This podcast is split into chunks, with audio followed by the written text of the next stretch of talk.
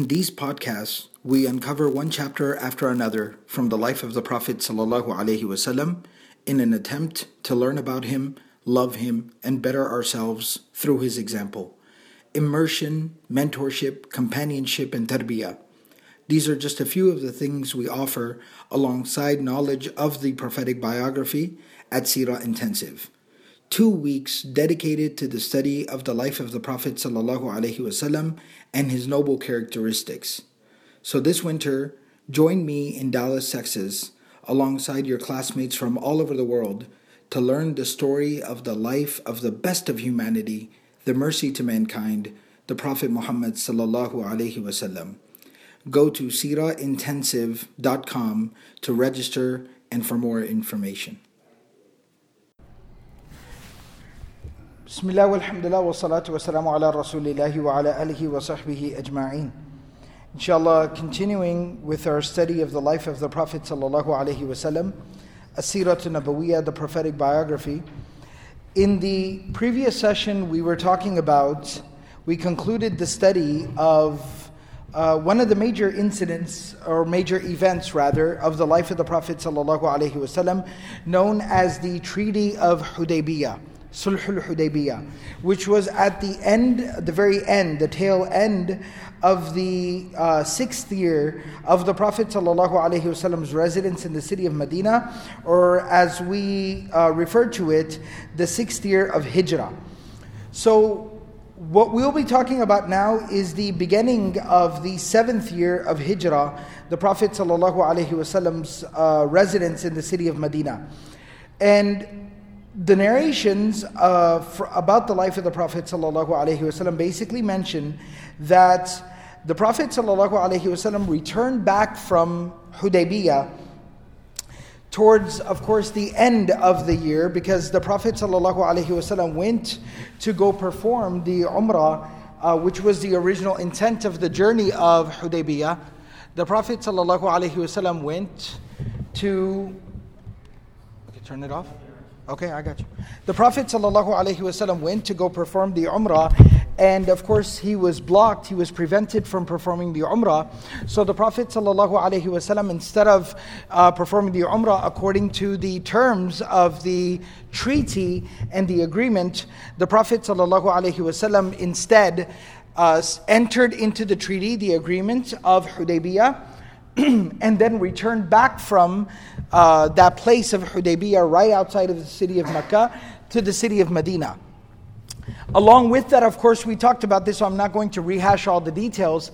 But along with that, the Prophet ﷺ, uh, also received the revelation from Allah subhanahu wa ta'ala, which instructed him what to do in the situation, what is to be done in the circumstance where someone has put on the ihram in order to perform Hajj or Umrah, but then they are blocked due, you know, primarily by the enemy or due to, you know, any other situation or circumstance, they are then blocked from performing the Umrah or the Hajj. What are they to do in that situation?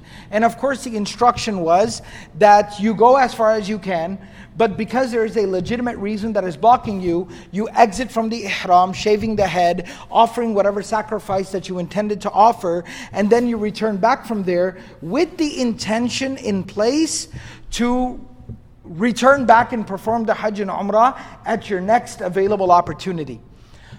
so that's exactly what happened. And of course, the Treaty of Hudaybiyah already had the agreement in place that we will come back a year from this date to perform the Umrah at that particular time. So that's exactly what the Prophet ﷺ did. Now, the books of history and the books of narration basically mention Musa bin Uqba, for, for instance, Imam al Bayhaqi, also in his Dala'il Nubuwa, Ibn Ishaq also mentions this as well that the Prophet ﷺ, when he came back from Hudaybiyah, he resided in the city of Medina for the remainder of the month of the Hijjah. And then the beginning of the month of Muharram of the following year, the seventh year, and a little while into the month of Muharram, the Prophet ﷺ at that time departed the city of Medina once again for what we know as the Battle of Khaybar. Now, to explain this, and some uh, of the historians are specific, saying that the Prophet ﷺ resided, stayed in Medina for about 20 days after returning back from the Treaty of Hudaybiyah. He was in Medina for 20 days before he departed for Khaybar again. And in fact, now, now to talk about the Battle of Khaybar, why did the Prophet ﷺ go to the Battle of Khaybar? What led to the Battle of Khaybar? All right, so Khaybar was a place to the north of the city of Medina that was considered a stronghold. It was known as the city of fortresses. And it was considered a stronghold for the Jewish tribes in the Arabian Peninsula. And in fact, Banu Nadir when they had been expelled from the city of Medina due to violating the constitution of Medina and also committing treason by attempting to assassinate the Prophet ﷺ, and that is something that they had confessed to. They confessed to attempting to assassinate the Prophet ﷺ the prophet the, the people many of the people of banu nadir they went and took up residence in the place of khaybar and in fact in the about a year or a year and a half ago, we talked about the incident in the fifth year of Hijrah. We talked about the incident that is known as the Battle of the Trench or Ghazwatul Ahzab, the battle against the defense of Medina against the Allied forces, the Allied armies. the the, the entire plan of the Battle of the Trench or Ghazwatul Ahzab, those allied armies or allied forces, they were formed in, this, in the city of Khaybar. And Khaybar was the headquarters for this entire plan. And some of the leaders of the, uh, of the people of Khaybar actually were the main conspirators behind the Battle of the Trench. And the Prophet ﷺ for over a year had put off dealing with the people of Khaybar. He had put it off for over a year because there were so many other things that were keeping them busy and keeping them preoccupied. We talked about in the sixth year, the Prophet ﷺ had so many other things that he had to deal with, like Ar Rajir. He also had to deal with the Bani al Mustaliq right? Banu al Mustaliq. So he had many other things that kept him preoccupied. So the Prophet finally, almost a year and a half later, got around to dealing with the people of Khaybar. And not only that, but some of the Sahaba also mentioned that when Allah subhanahu wa ta'ala revealed Surah Al Fath, and we talked about this, the revelation of Surah Al-Fath happened on the journey back from Hudaybiyah to Medina. Allah subhanahu wa ta'ala specifically in Surah Al-Fath says, وَأَثَابَهُمْ فَتْحًا قَرِيبًا that in the beginning of Surah Al-Fath, the Surah of victory, Allah says, "Inna fatahna laka fatham mubina." We have granted you a very open, large, huge victory that that, result, that refers to the conquest of Mecca, the opening of the city of Mecca, which was to occur in the eighth year of Hijrah. And لَقَدْ صَدَقَ اللَّهُ رَسُولَهُ الرُّؤْيَا بِالْحَقِّ Right, that would also talk about that as well. But in the surah, Allah says, وَأَثَابَهُمْ فَتْحًا قَرِيبًا That, however, even though the greater, larger victory is yet to come, Allah subhanahu wa ta'ala promises them a very near, close, more immediate victory until the, the time for the larger victory comes. And many of the Sahaba have commentary on that particular ayah that that refers to the Battle of Khaybar. So now that we are, you know, a little over a year, almost a year and a half out from the Battle of the Trench, Allah subhanahu wa ta'ala now instructed the Prophet ﷺ to go and deal with this hostile enemy and this hostile force that resides not too far away from the city of Medina that has already once launched an attack against the city of Medina to basically go and deal with them at this point and to go and resolve this situation so that there's there's hostile enemy is no longer a threat to the city of Medina and to the Muslims. So the Prophet ﷺ in the month of Muharram, at the beginning of the seventh year of Hijrah, the Prophet ﷺ, along with the Muslims, sets out in the direction of the city of Khaybar, along with the Muslims. And some of the narrations, like Ibn Hisham mentioned, that he left Numayla ibn Abdullah al-Laythi in charge of the city of Medina. This was a companion, a Sahabi of the Prophet wasallam.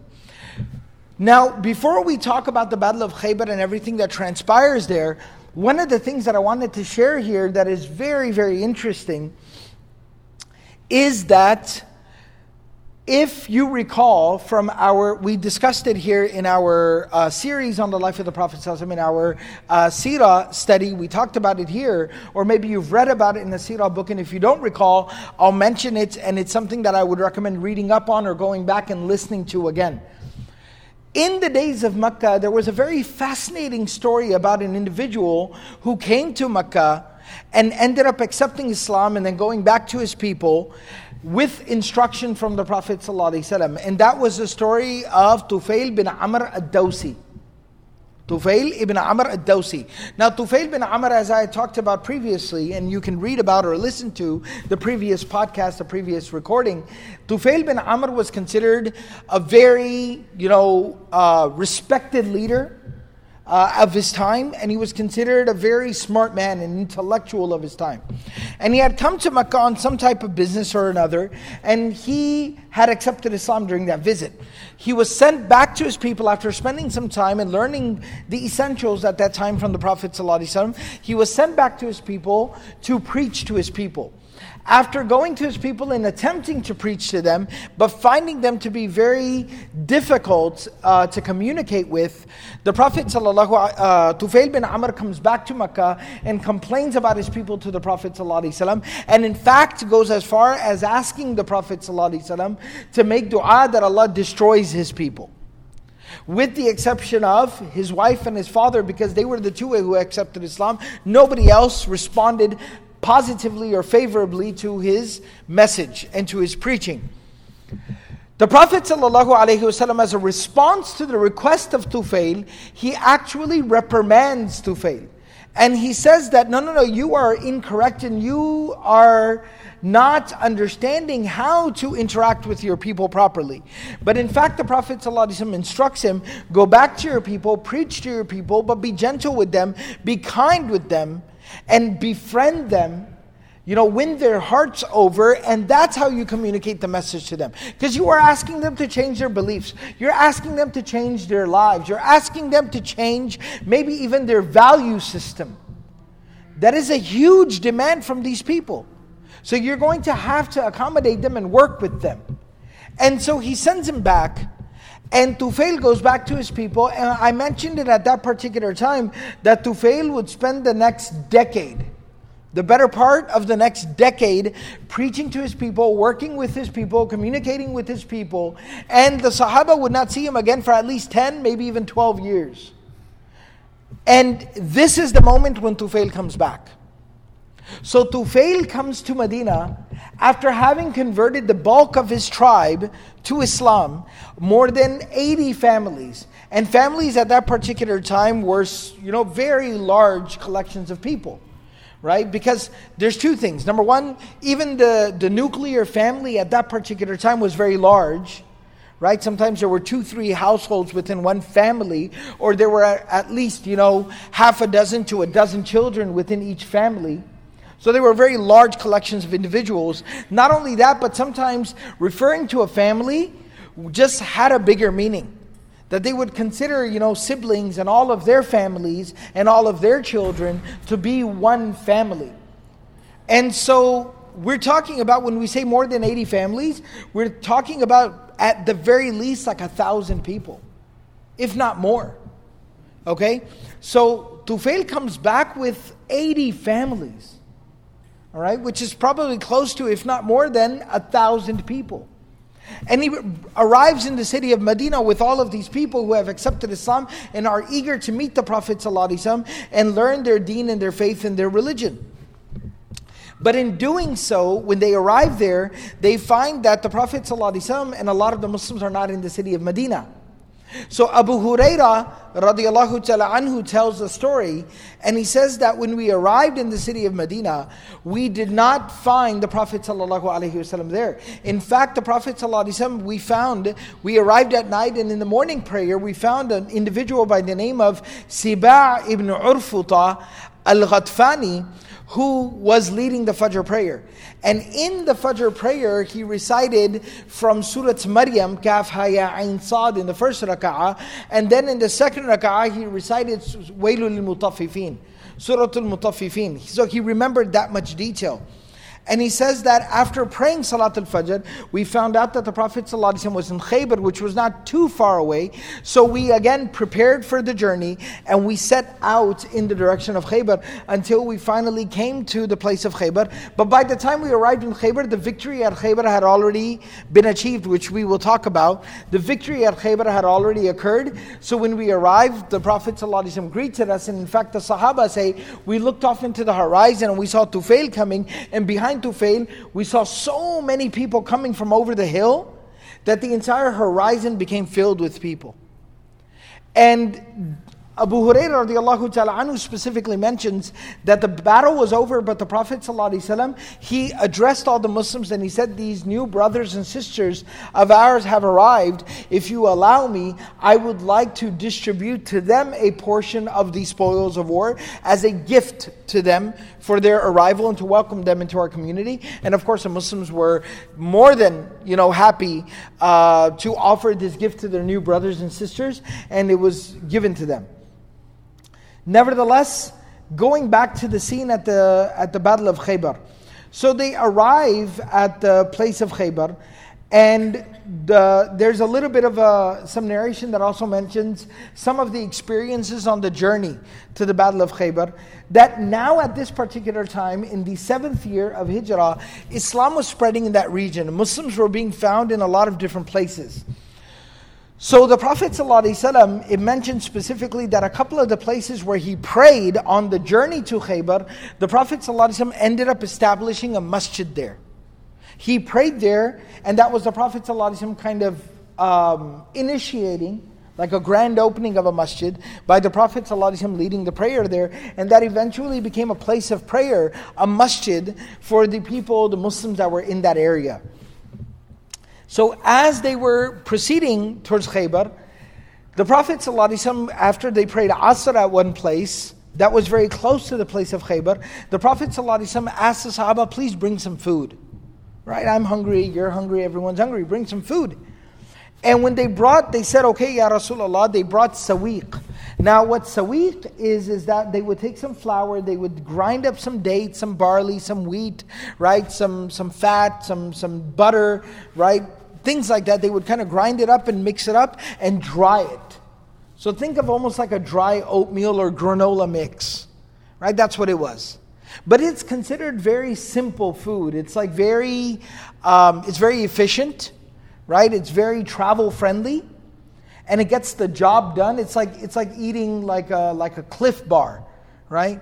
So it's for the purposes of utility, but it's not very satisfying. Like it's not considered like a nice meal right? So they brought that sawiq, and the Prophet ﷺ sees the sawiq and he says, Don't we have anything else? And they said, Ya Rasulullah, we don't have anything else. Simple people.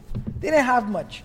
So the Prophet ﷺ then told them, Okay, warm up some water, boil some water, mix it in like oatmeal, like you would cook oatmeal, and then everybody ate that. The Prophet ﷺ ate that and everybody ate that. And that's all they had to eat.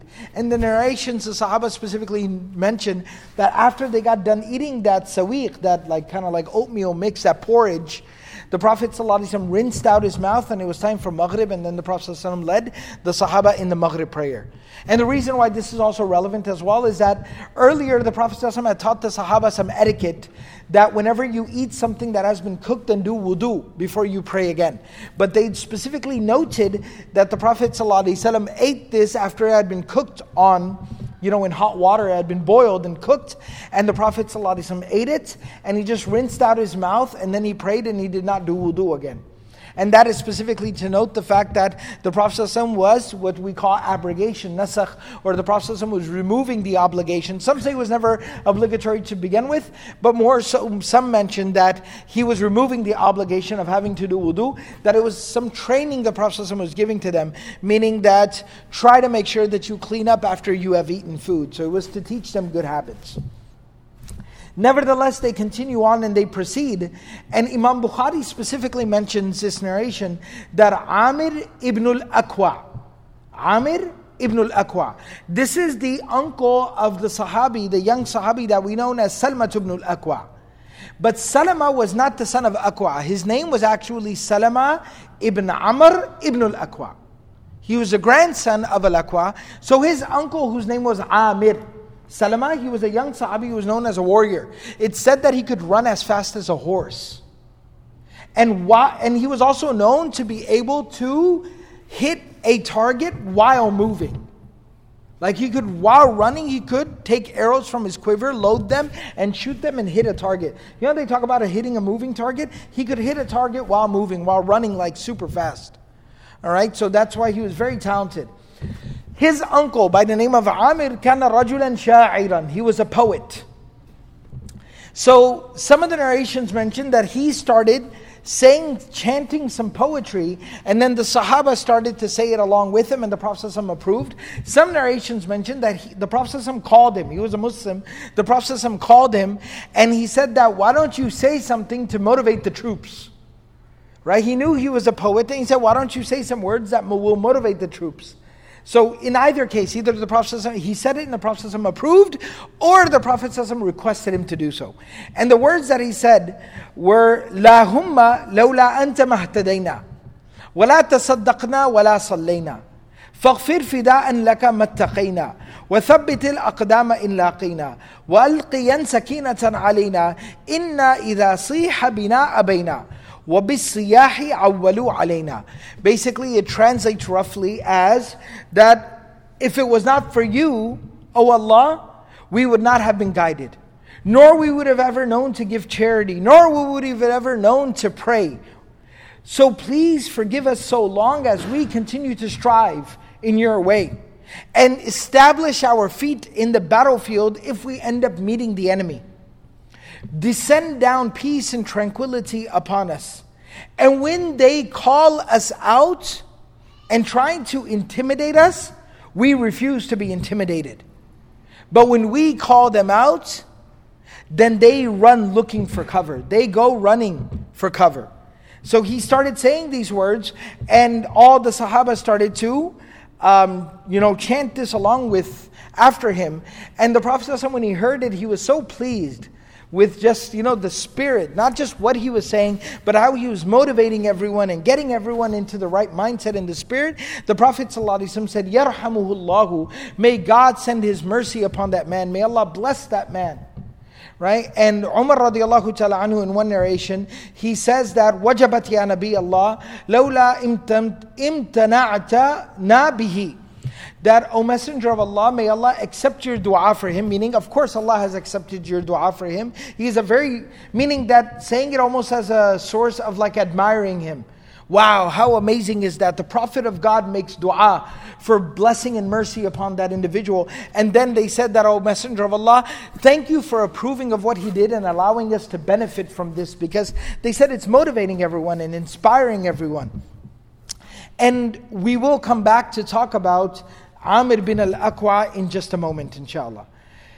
So, after they arrive at the uh, place of Khaybar, the, the, the, the, so the narrations basically mention, so first and foremost, when they arrive at the place of Khaybar, the Prophet ﷺ lined up the companions, he lined up the Sahaba radiallahu anhum.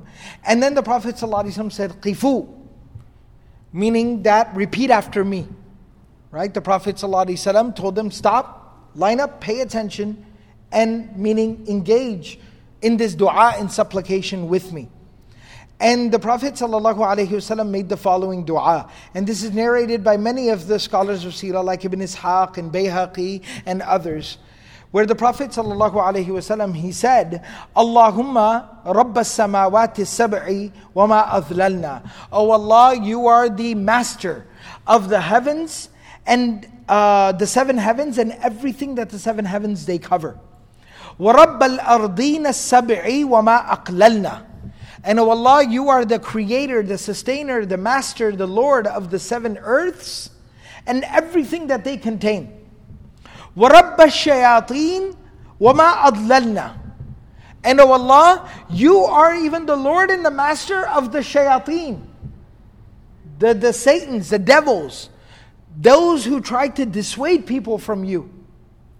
And everyone that they try to lead astray, you are their Lord and Master and Sustainer as well. And then he said, فَإِنَّا نَسْأَلُكَ خَيْرَ هَذِهِ الْقَرْيَةِ وَخَيْرَ أَهْلِهَا وَخَيْرَ مَا فِيهَا And O Allah, we ask you, we beseech you, we ask you for the good of this town, for the good of the people who live in this town, and for the good of everything that is in this town. And then he goes on to say that وَنَعُوذُ بِكَ مِنْ شَرِّ هَذِهِ الْقَرْيَةِ We take refuge with you from the evil of this town, وَشَرِّ أَهْلِهَا From the evil of the people of this town, وَشَرِّ مَا فِيهَا And from the evil of everything this town contains. Aqdimu Bismillahir Rahmanir Rahim. Then he told the Sahaba, now proceed forward with the name of Allah who is Ar-Rahman Ar-Rahim, the abundantly merciful, the constantly benevolent. So this was the dua of the Prophet sallallahu alaihi wasallam. From that point on forward now, Anas bin Malik radiallahu ta'ala anhu narrates in a number of different narrations that when the Prophet ﷺ would arrive, whenever we went to go face off against an enemy. And we arrived at nighttime, the Prophet would never attack at night. He would wait until the morning so that there was an opportunity to converse with the people and to see if the people would accept Islam. And we're going to talk about that a little bit further. The Prophet will clarify this in just a moment. We'll talk about that. But he would first want to present Islam and see if the people would accept Islam. That was the first primary and the most important objective. And if they would refuse and reject Islam and maintain their opposition to Islam and the Prophet ﷺ, then at that time they would engage with the people. So they arrived in the, uh, at night time and they waited until the morning and they went in the morning time and they lined up the troops. Now, many of the you know people of Khaybar, when they went out, some of the people that used to work on the outskirts of Khaybar, right? They came out in the morning time and they saw this army of the Muslims there. And when they saw them, they ran back towards Khaybar, screaming, Muhammadun wal Khamis ma'ahu. Right? Muhammad and his army is here. Khamis basically refers to an army because they would divide the army into five portions. There would be the portion in the middle, there would be the Maymana, the Maysara, right? The right flank, the left flank, there would be the uh, muqaddama, muqaddamatul jaysh and muakharatul jaysh. The front side of the army and the back side of the army. So that's how they would kind of organize an army, so it would be called khamis. So they said Muhammad and his army is here. And they ran back, فَأَدْبَرُوهُ الرَّابًا They ran back to Khaybar screaming, and they went into Khaybar, and everyone went into the biggest fortress of Khaybar, and they locked themselves up in the fortress. And when the Prophet ﷺ saw this, the Prophet ﷺ said, Allahu Akbar, kharibat khaybar. That Allah is there, you know, Allah is greater than everything and anything. Khaybar has now decided its fate and it will meet its doom. Inna idha nazalna bisahati qawmin fasa'a sabahul mundarin. The Prophet ﷺ invoking an ayah of the Quran said that when we arrive at the gates of the fortress of a people, then their time has come very, very near. So they laid siege to the people of Khaybar and to the fortress of Khaybar.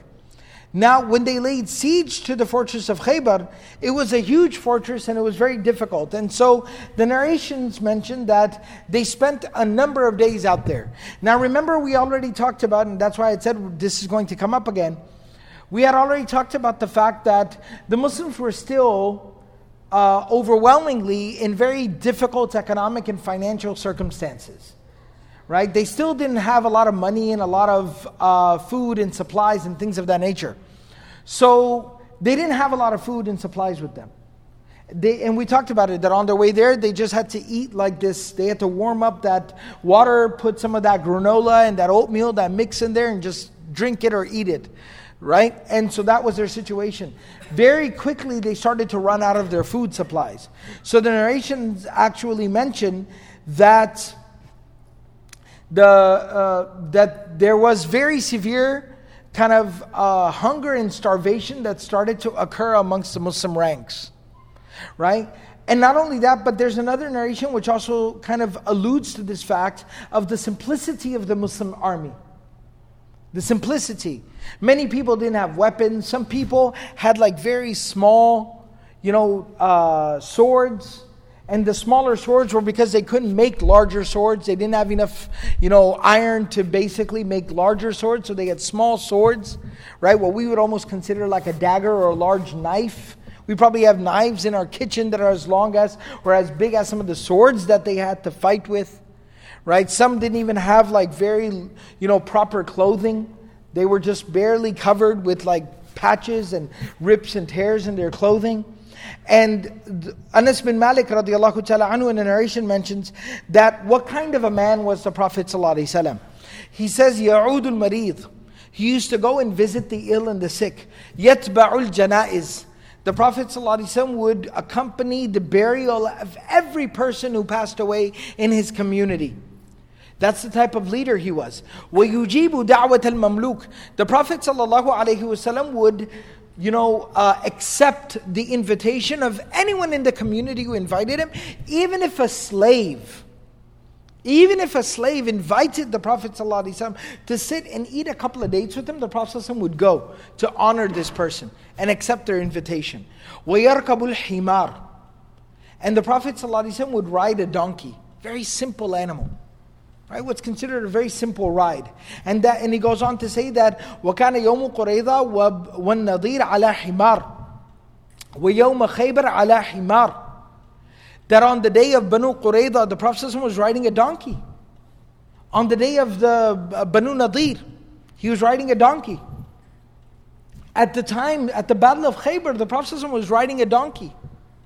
Right? So that shows the simplicity of the Prophet in the Muslim army. So they're going through all of this. They're laying siege to the fortress of Khaybar. They're running out of food. Very difficult circumstances. And in the middle of this, as the Sahaba are starting to get to a place where things are very difficult, they're kind of at their at the end of their wits, if you will. Right? Things are becoming very, very difficult, almost intolerable. At this time, now through the dua of the Prophet ﷺ and the mercy of Allah subhanahu wa ta'ala, they are now going to be blessed with a miraculous victory. Before we talk about that victory, Ali bin Abi Talib radiallahu ta'ala anhu, if I, if I, uh, I want to mention, Ali radiallahu ta'ala anhu talks about his story. And Salmat ibn al-Aqwa also mentions this in the narration of Bukhari that originally when they left for the Battle of Khaybar, Ali bin Abi Talib radiallahu ta'ala anhu had stayed back in Medina. Initially, when the army departed, Ali radiallahu ta'ala anhu had stayed back in Medina to tend to some things, right? Family issues and things like that. But then, Ali radiallahu ta'ala anhu also it mentions that Ali radiallahu ta'ala anhu was also very sick. He was very ill.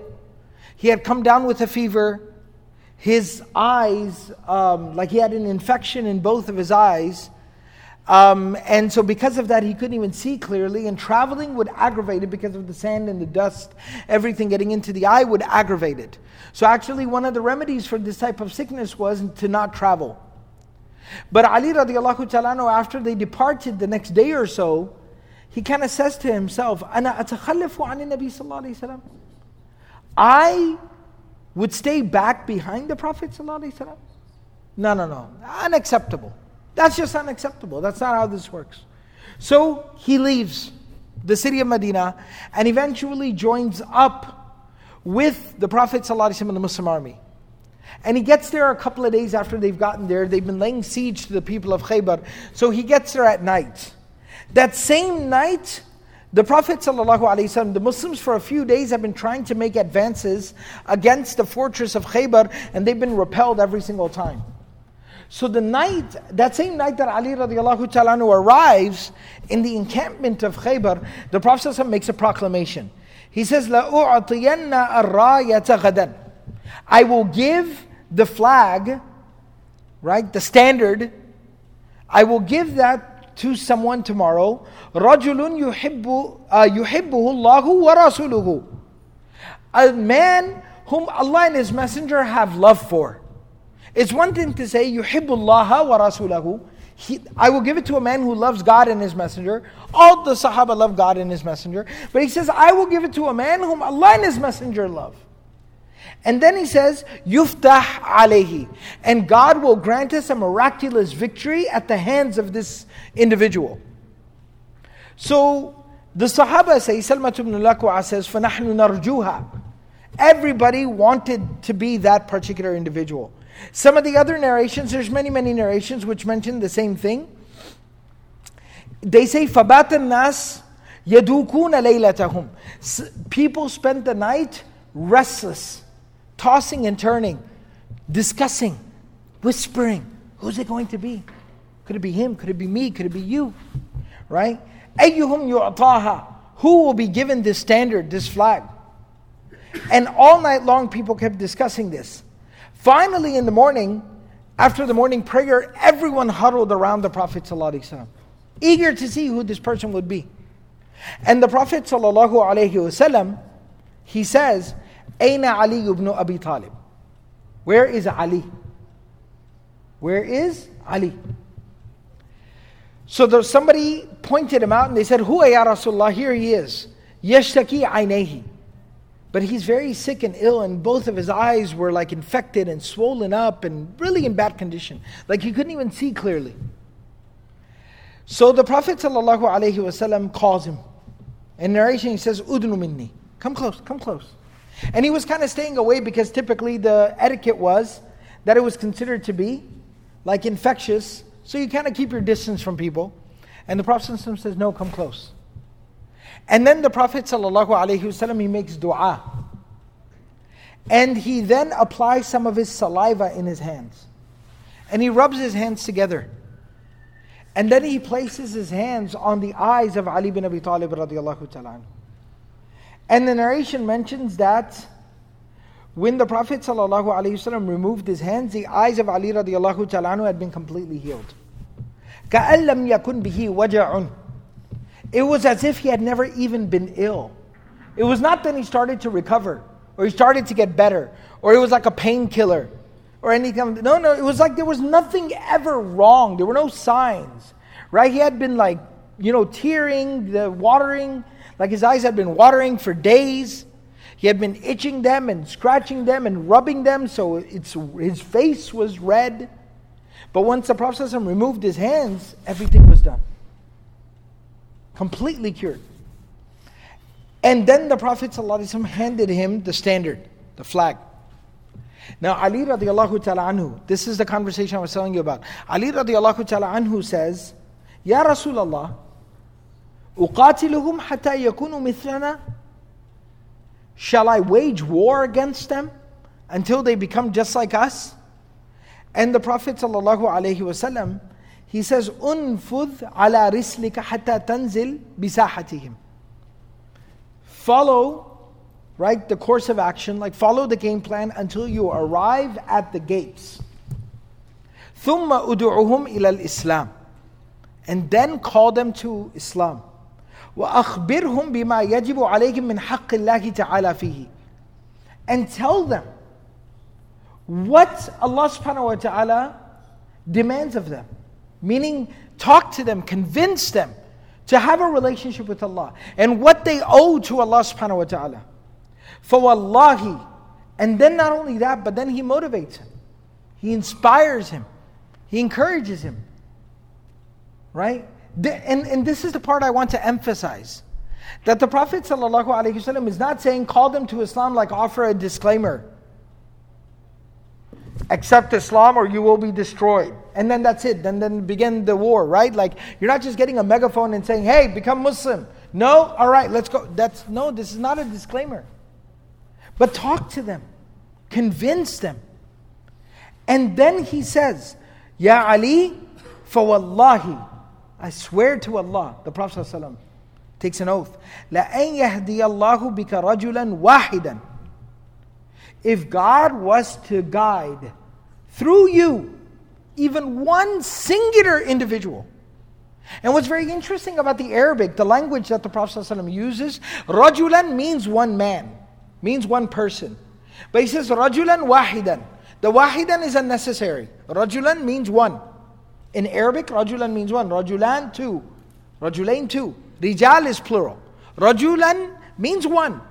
Rajulan wahidan. This is done for emphasis. When you're trying to say even one, even one singular individual, right? He says, خَيْرٌ لَكَ مِنْ أَنْ يَكُونَ لَكَ حُمْرٌ نَعَمٌ He says, this is better for you than if you were to have you know, some of the best wealth in the world. He mentions red she camels, which was basically an expression in Arabic meaning It doesn't matter if you would conquer these people and you would achieve the greatest victory and you would, you know, you would acquire more spoils of war than anyone has ever seen. All of that is irrelevant. If one person can be brought to Allah, one person can be guided to Islam. So he's inspiring him. Make a sincere effort to bring them closer to Allah and closer to Islam. So at this particular time, um, Ali radiallahu ta'ala anhu, he proceeds forward. One other thing that I want to mention here, kind of, not it's not really tangential, but I want to mention here as a detail. There's a famous narration that is found in the Sahih of Imam Muslim. Imam Nawawi has also placed it in his Arba'in. And this particular hadith is the source of a lot of discussion amongst people today. Where the Prophet ﷺ says, it's an authentic narration, that قاتلهم حتى يشهدوا أن لا إله إلا الله وأن محمدا عبده ورسوله فإذا فعلوا ذلك مني فإذا فعلوا ذلك قد منعوا منك دماءهم وأموالهم إلا بحقها وحسابهم على الله That the Prophet ﷺ says that fight them until they accept that there is that they bear witness and testimony that there is no one worthy of worship except for Allah and that Muhammad is the slave and the messenger of Allah. And if they do that, then they have protected their lives and their, their properties, and their ultimate reckoning is with God. Okay? So the reason why I bring this up is that this is the this is the subject of a lot of conversation. Because this is brought up a lot of times by unfortunately some Muslims, but this is oftentimes brought up by a lot of non-Muslims as well, to point to the fact that Islam is not practical or Islam is irreconcilable with modern day life and society. That Islam cannot coexist with other religions and other faiths. That minor- Muslims, as a minority population in this country or anywhere else in the world, are problematic by nature. People claim that. Because they point to a hadith like that saying that it's saying you have to fight people, you have to wage war against them unless until they become Muslim. Otherwise, it's just constant war. There's either war or everybody become Muslim. There's no other third option. There's no in between. Right? And they point to a hadith like this. And the reason why I bring it up here is because the Sahih Imam Muslim, the Sunan of Imam Bayhaqi, the Sirah of Ibn Ishaq, of Ibn Hisham, of Ibn Kathir, and many, many other references all clearly establish that the Prophet ﷺ issued this as a directive at the Battle of Khaybar. That this was not set out of context. This was not some general obje- uh, directive, like establishing prayer. This was said specifically in the context of the Battle of Khaybar. That this was to be done in a battle that this does not apply outside of a battlefield. Right? So that's very, very important. And my point is to, my, my, my, my purpose is to point out that every text has a context. And without the context, people are lost within the text. People don't know what to do with the text. All right? So that's very important to note here.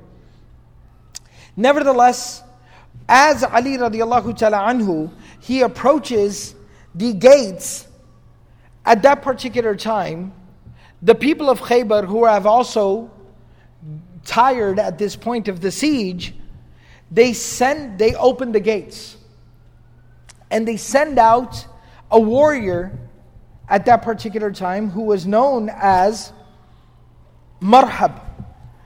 Marhab was one of the greatest warriors that they had. He was known as the greatest warrior of Khaybar. So they sent out Marhab, and he basically goes out there and he proclaims, he calls for a challenger, yubarizuni.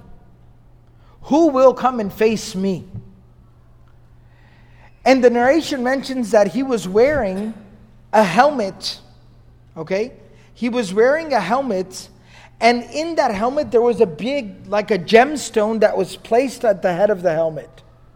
Right? So it was very ornate, it was very elaborate, it was very flashy. And he's wearing this helmet, and he comes out there and he says, Who will challenge me? Now, I forgot to describe Ali radiallahu ta'ala anhu. The narration describes that Ali radiallahu ta'ala anhu was wearing like a robe or a cloak. And the robe that Ali radiallahu ta'ala anhu was wearing was like a dark red, like almost like a maroon. So it was very breathtaking in and of itself. And the Prophet gives him the standard, the flag. So Ali radiallahu ta'ala anhu plants the flag and he goes out there with his sword and he says that I will fight you. So when Marhab looks at Ali radiallahu ta'ala anhu, this was a tactic at that time, he tries to intimidate Ali radiallahu ta'ala anhu and he says, قَدْ عَلِمَتْ خَيْبَرُ أَنِّي مَرْحَبُ شَاكٍ سَلَاحِي بَطَلٌ مُجَرَّبُ إِذِ اللُّيُوثُ أَقْبَلَتْ تَلَهَّبُ وَأَحْجَمَتْ عَنْ صَوْلَةِ الْمُغَلَّبِ He says that Khaybar, like he, and some narrations mention that he reaches down and he picks up dirt off the ground and he goes, The earth, the ground of Khaybar knows that I am marhab. The ground of Khaybar, Khaybar knows that I am marhab. Wearing my armor, that I am a very experienced warrior. Like I have, meaning these are all expressions I'm literally translating, but I'll translate properly. What he's saying is that this earth, this dirt knows who I am. Because I have shed the blood of many men on this earth, on this dirt. I have soaked this ground with the blood of men. When I step out into the battlefield, lions come to cheer me on. Right? That, again, to, that's a literal translation. What it means is the greatest warriors lay down their weapons and spectate when I spe- step into the battlefield. People are left breathless when they witness me in the battlefield. And they await to witness who will be my latest conquest. Okay? So he says this. Ali radiallahu ta'ala anhu steps forward and he says, أنا الذي سمتني أمي حيدرة كليث غابات شديد القسورة أكيلكم بالصاع كيل السندرة which again I can literally translate, but I'll translate properly. Ali radiallahu ta'ala anhu says, I am the man that when I was born, my mother looked at me for the very first time and called me lion. right?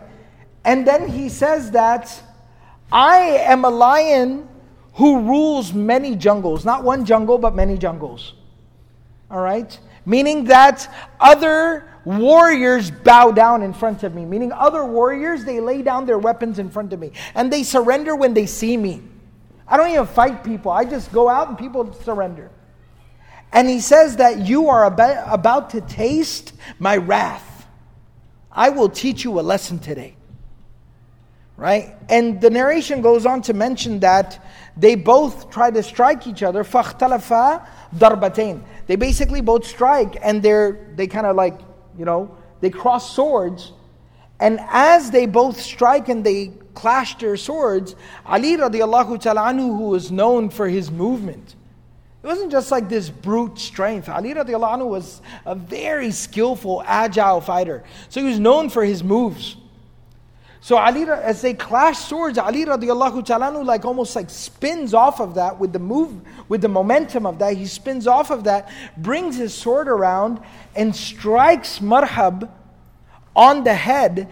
And the narration mentions that he strikes him not just on the head and on the helmet, but exactly on the, the, the, the, the, the gemstone that he had fixed on his helmet. He strikes him there. His sword breaks through the gemstone, cracks through the helmet, goes through his skull until it finally gets caught in like his chest. All right? So basically, I mean, he just pretty much finishes the guy, right? And so Ali radiallahu ta'ala anhu just dismisses this particular individual. That in and of itself is such a huge, like moral, like blow it's such a huge blow to the morale of the, of the people of Khaybar that they've practically surrendered at this point. But some of the narrations mention that after Ali radiallahu ta'ala anhu dispatches Marhab, then at that particular time, Ibn Ishaq mentions Marhab's brother, who was also considered a warrior of Khaybar, his name was Yasir, he comes out. And he says, Hal min mubariz. Is there anyone that will fight me? So, as Zubayr, Zubayr ibn al-Awam, right, the cousin of the Prophet ﷺ, he was the son of the aunt of the Prophet ﷺ, Safiya, right, the warrior aunt of the Prophet ﷺ, right? So, Zubayr ibn al-Awam, he steps out. He says, let me go and fight him. Safiya, the aunt of the Prophet had accompanied the Muslims to Khaybar. And the reason why she would accompany is that she used to come as like a nurse. All right? So she had accompanied the army as like a nurse. So she says, because this man, Marhab was huge, and his brother Yasir, he was like a giant, like a mountain of a man.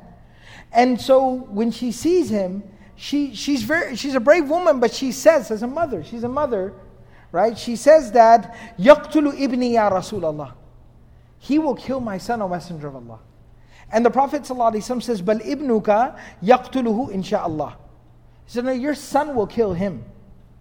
And the same thing happens, they go out to fight, and Zubayr radiallahu ta'ala is able to strike down this warrior, Yasir. And later on, somebody would tell him, Wallahi in kana sayfuka yawma idin la sariman. One day later, you know how people talk about like war stories? They were like, man, you were on fire that day. Right? Your, sto- your sword was made of fire that day. It was unstoppable.